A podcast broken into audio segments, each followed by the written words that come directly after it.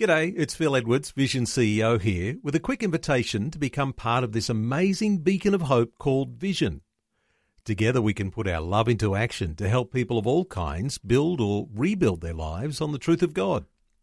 Please consider the part you can play during our upcoming Visionathon appeal, remembering that it's your support that makes Vision possible, including this podcast. Audio on demand from Vision Christian Media.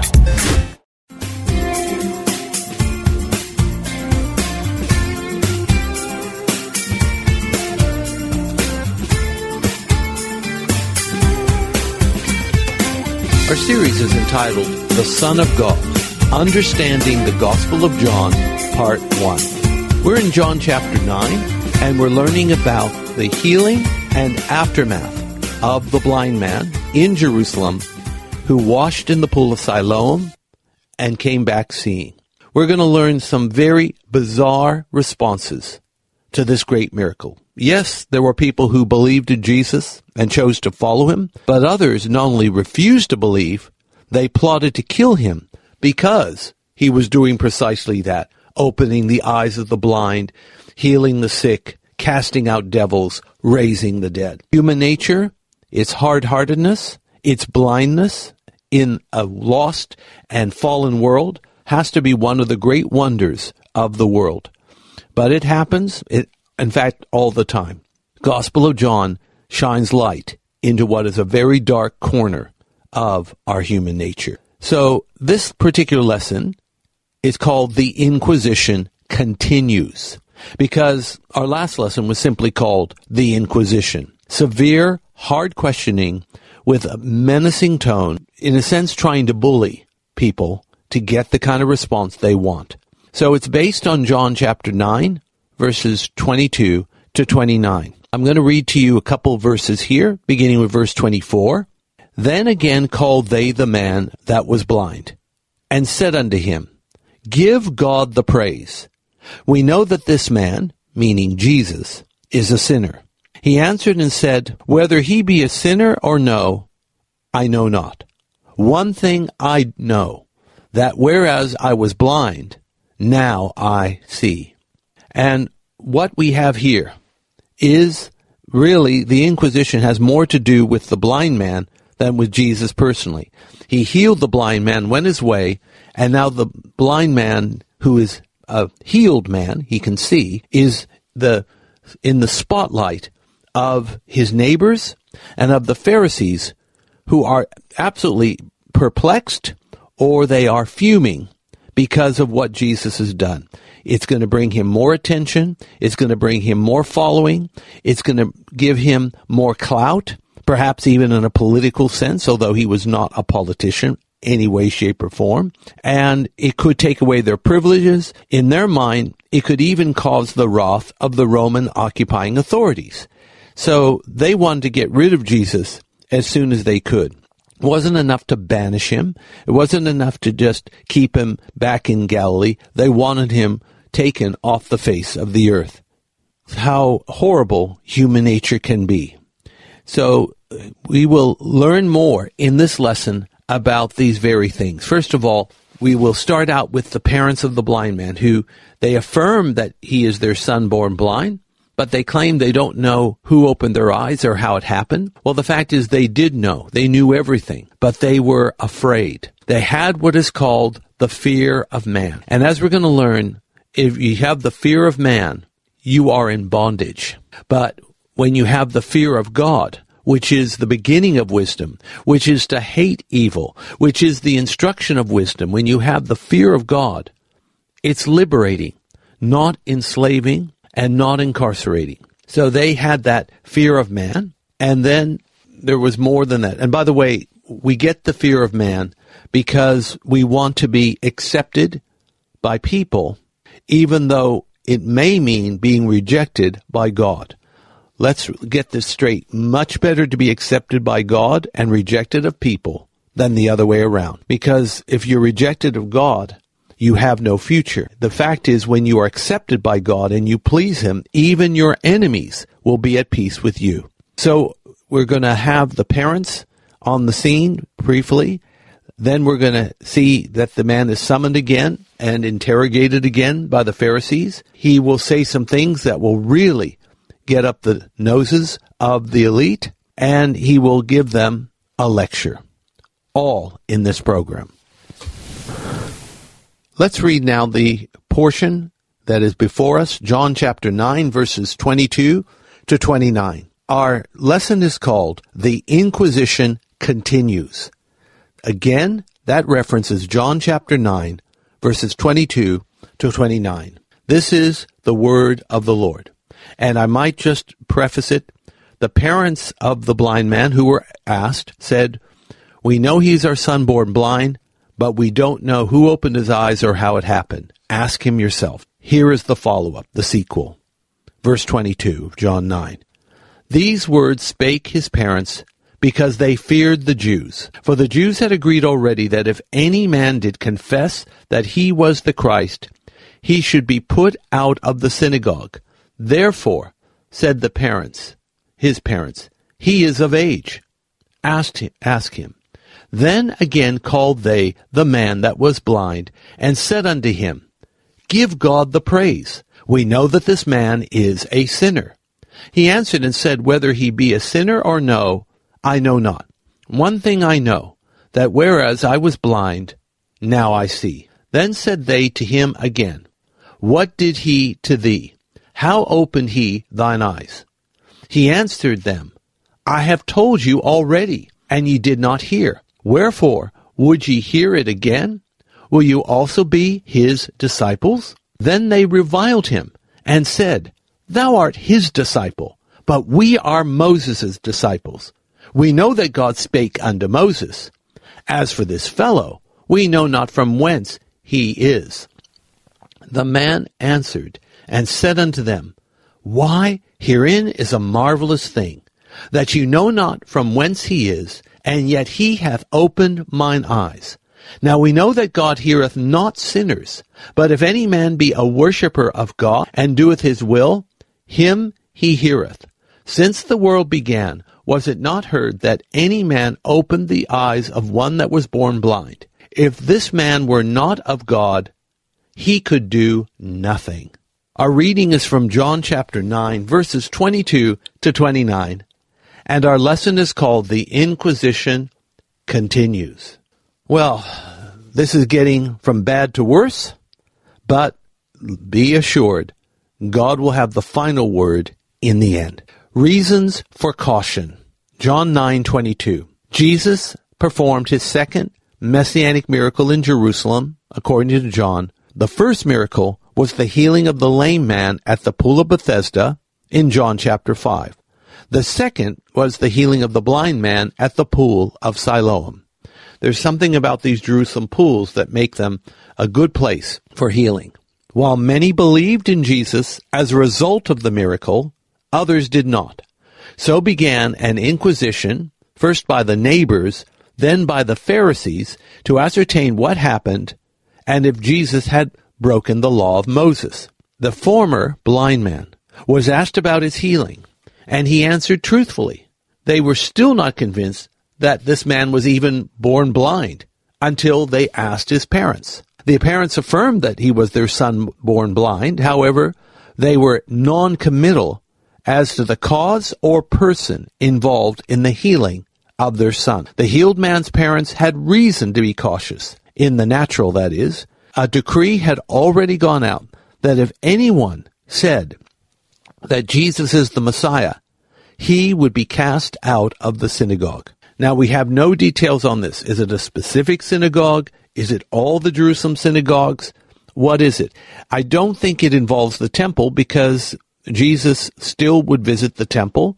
Anybody could, even Gentiles could visit the temple and go in to a certain point. So we have no details. But what we know is there would be rejection and ostracism for saying what was becoming increasingly obvious that this carpenter's son from Nazareth of Galilee is the long awaited son of David, Messiah, and King of Israel. To say such a thing would have you thrown out of the synagogue. So what these parents had is a phrase used more than once in the Gospel of John. It's called the fear of the Jews. Now, it's not just fear of the Jews, it's fear of people, regardless of whether they're Jewish or Gentile. The book of Proverbs tells us to fear the Lord. That's Proverbs 9, verse 10. The fear of the Lord is the beginning of wisdom, and the knowledge of the holy is understanding. It also tells us in chapter 29, verse 25, that the fear of man is a snare. And believe me, it is.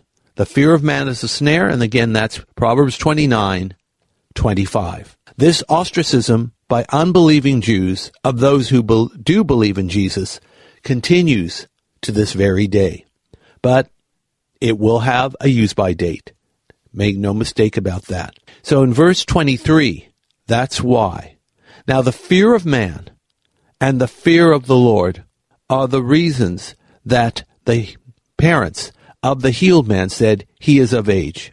Or as I should really put it, it's the fear of man, not the fear of the Lord, that caused his parents to react in that way. So in verse 24, summoned again. What was summoned again? The blind man that now can see. The Pharisees and the elite were now in harassment mode. They weren't getting the answers or the outcome they wanted. The narrative they're trying to weave is just not coming together. So they summoned the former blind man and made a blanket statement. Give God the praise. In other words, you better answer the way we want. We know this man is a sinner. Now, isn't that amazing? He didn't even have a proper hearing, but he's already declared a sinner. No evidence, nothing, just whim and envy and a rotten attitude. What was Jesus' sin? Well, he didn't have any sin. The Lord simply violated the Pharisees' interpretation of Sabbath keeping. But their interpretation was not God's interpretation. Jesus himself rightly points out in the Gospel of Mark, chapter 2, verses 27 and 28, and that's Mark 2 again, 27 and 28. The Sabbath was made for man, and not man for the Sabbath. Therefore, the Son of Man is Lord also of the Sabbath. So the Sabbath isn't some burden to us. It's a blessing to us. It's for our benefit, not the benefit of the day itself or of the elite who have a vested interest in it. Furthermore, the Son of Man is Lord even of the Sabbath day. Praise God for that. Now, by the way, we as believers believe in a Sabbath rest. It need not have to be on Saturday. We can do it on the Lord's day. Every day we have is the Lord's day, and we enter into his rest every day, or should enter in his rest. So I'm not into religious Pharisaical Sabbath keeping. I am into entering into his rest and having a day of rest, preferably on the day that we worship God communally. I can see John 9, 25. The former blind man responds that he cannot comment whether Jesus was a sinner or not. What he can comment on is that he was once blind and now he sees. Here we go again. Verse 26. The Pharisees asked him again, What did he do to you? How did he open your eyes? They kept asking the same thing in the hopes that the answer would be different the next time around. Perhaps the man, on subsequent questioning, would reveal some new details about Jesus that would get him into trouble. I mean, there's no other reason for asking the same thing again and again, unless, of course, they just weren't listening. And that is a very strong possibility. Do you want to follow him? asked the man. John 9:27. This healed man becomes exasperated as if being healed by Jesus was some kind of crime. In one sense, it was. How dare you get healed on the Sabbath day? was the answer of the Pharisees. So he says, I told you the answer already, how I was healed, but you didn't listen. Do you want to hear it again? Then he innocently asks if they want to be Jesus' disciples, thinking they were looking for the healing formula or kept asking because they wanted more details. Boy, as the adage goes, this invitation to follow Jesus was, quote, a red rag to a bull. He was reviled by the elite. You are this man's disciple, as if that was some kind of insult. But we, the high and mighty, follow Moses, even though the fact is Moses would never have approved of their behavior. They go on to say, We know from where Moses came. He is from God. But as for this man, we don't know from where he came, and we don't really know who he is. Again, this haughty contempt for those who are born again and believe by the religious establishment elite continues until now. It may be a sad fact that just because somebody has an official position in an official church doesn't mean that they know God or are born again. We pray that they do, and indeed many do. But not everyone that has a title, a position, or the the robes or or the shall we say the the trappings of the ecclesiastical leadership. Not everybody knows the Lord. What we need to do is have discernment, and we need to pray for those who may not yet be in the fold. Sometimes being in that position of being in the clergy but not knowing the Lord can make things harder, not easier, to come to living faith. The lecture, John 9, verse 30. As if he wasn't in enough hot water already, from the inquisitors, the healed man proceeds to share his unsolicited opinion. How amazing! You don't know where this man, Jesus, came from, but he opened my eyes. In other words, he must be someone special. And then in our final verse, John 9:31, the healed man continues the lecture. We know that God does not listen to sinners, but will hear true worshippers who will do his will. The implication is that the only way this man could be healed is that God listened to Jesus, who must be a righteous man. Now, this goes totally against the narrative that the Pharisees are trying to foist on Jerusalem and the world that Jesus was not the Messiah, that Jesus was a deceiver and a sinner, and therefore we need to get rid of him. So, our lesson is called The Inquisition Continues. What is our lesson for life? The story of John chapter 9 is about a blind man who can see and seeing people who are spiritually blind.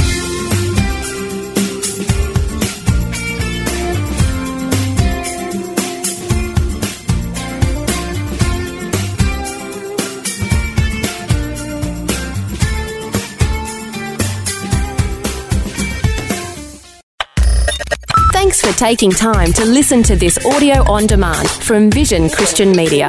To find out more about us, go to vision.org.au.